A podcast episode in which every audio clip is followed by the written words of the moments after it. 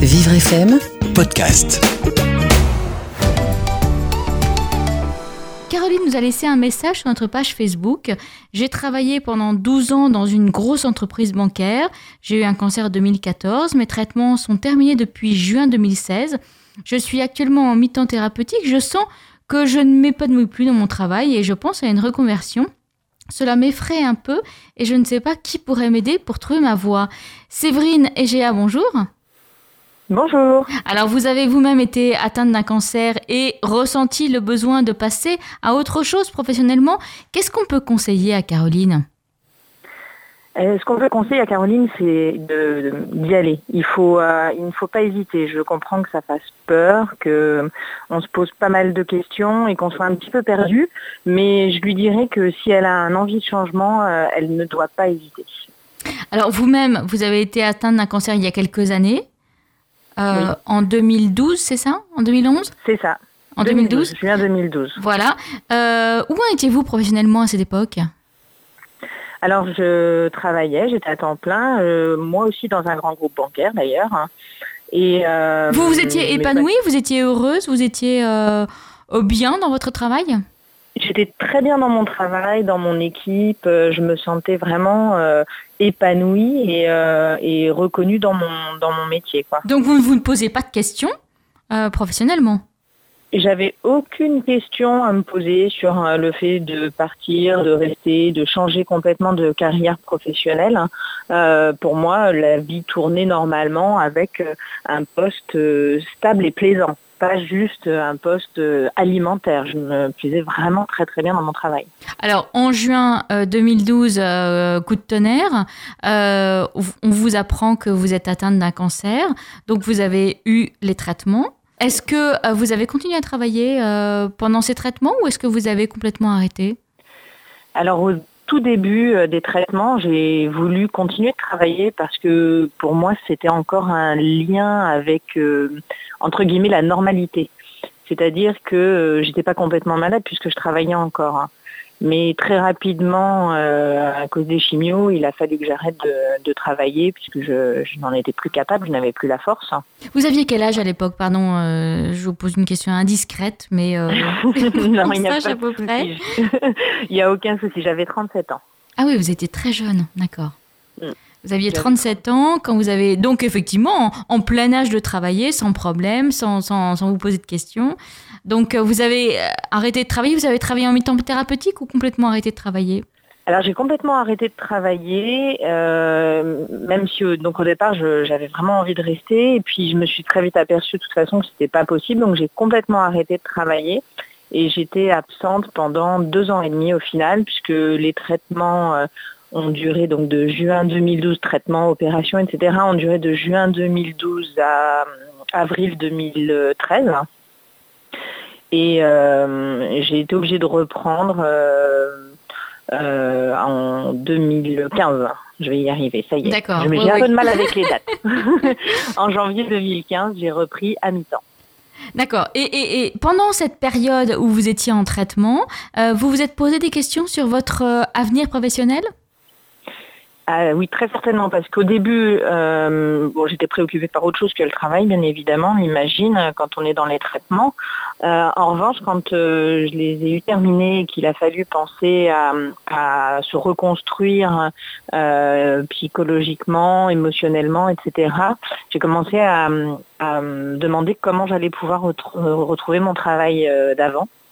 Et c'est là que je me suis dit que ça allait commencer à être difficile, que j'étais loin de tout ça en fait. Vous aviez gardé des lien liens, avec mes voilà, collègues. c'est Oui, ça. bah Vous aviez voilà. gardé des liens avec vos collègues quand même, Euh, donc euh, vous n'étiez pas complètement éloigné de votre euh, votre ancien en- emploi.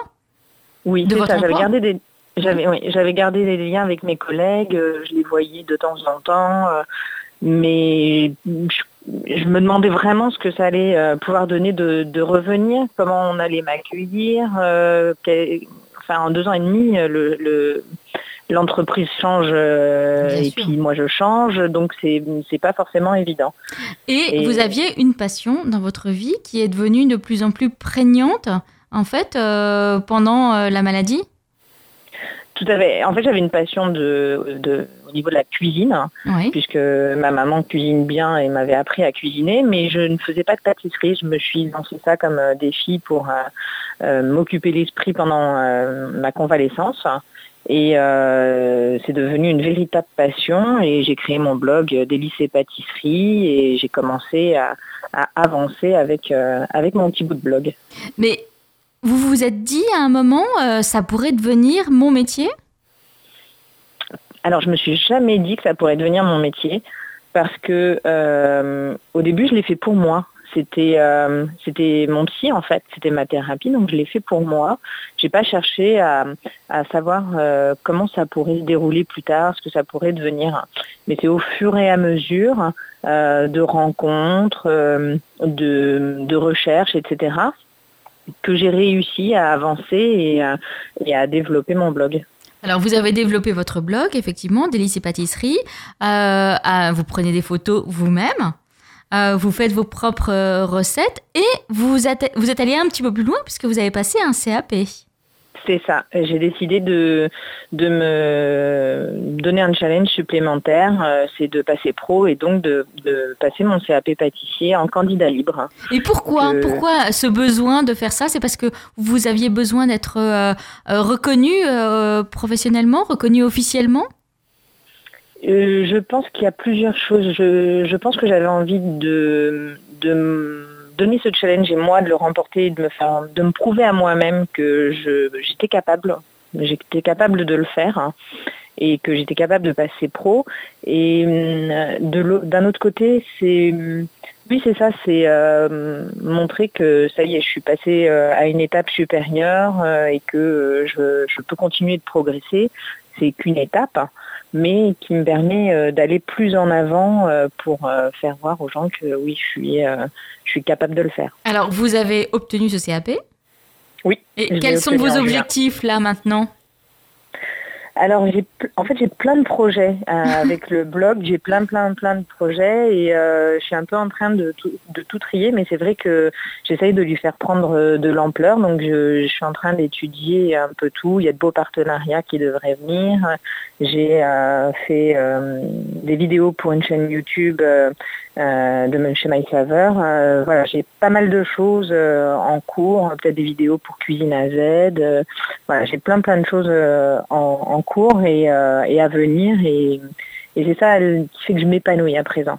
Bah, merci beaucoup Séverine. Donc vous êtes un, bon, c'est un bon témoignage pour dire que il faut pas hésiter parce que c'est vrai que plein de plein de personnes nous écrivent, nous disent euh, pendant les traitements, pendant que pendant la maladie, j'ai envie de faire quelque chose. Vous vous dites bah faut y aller, faut foncer quoi. Faut y aller, faut foncer, euh, ça fait peur, c'est clair, hein.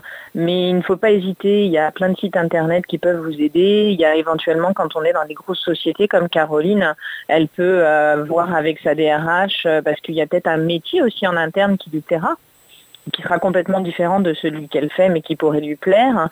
Et puis il y a les sites de Pôle Emploi et d'autres sites sur Internet qui permettent de se renseigner déjà dans un premier temps, et puis après il faut communiquer. Bah, j'espère que fait qu'on fait activer les réseaux. J'espère que Caroline aura bien reçu le message. Je vous remercie beaucoup, Séverine. Bonne continuation, vous nous tenez au courant. Très bien. à, bientôt. Au revoir. Au revoir. Vivre FM podcast.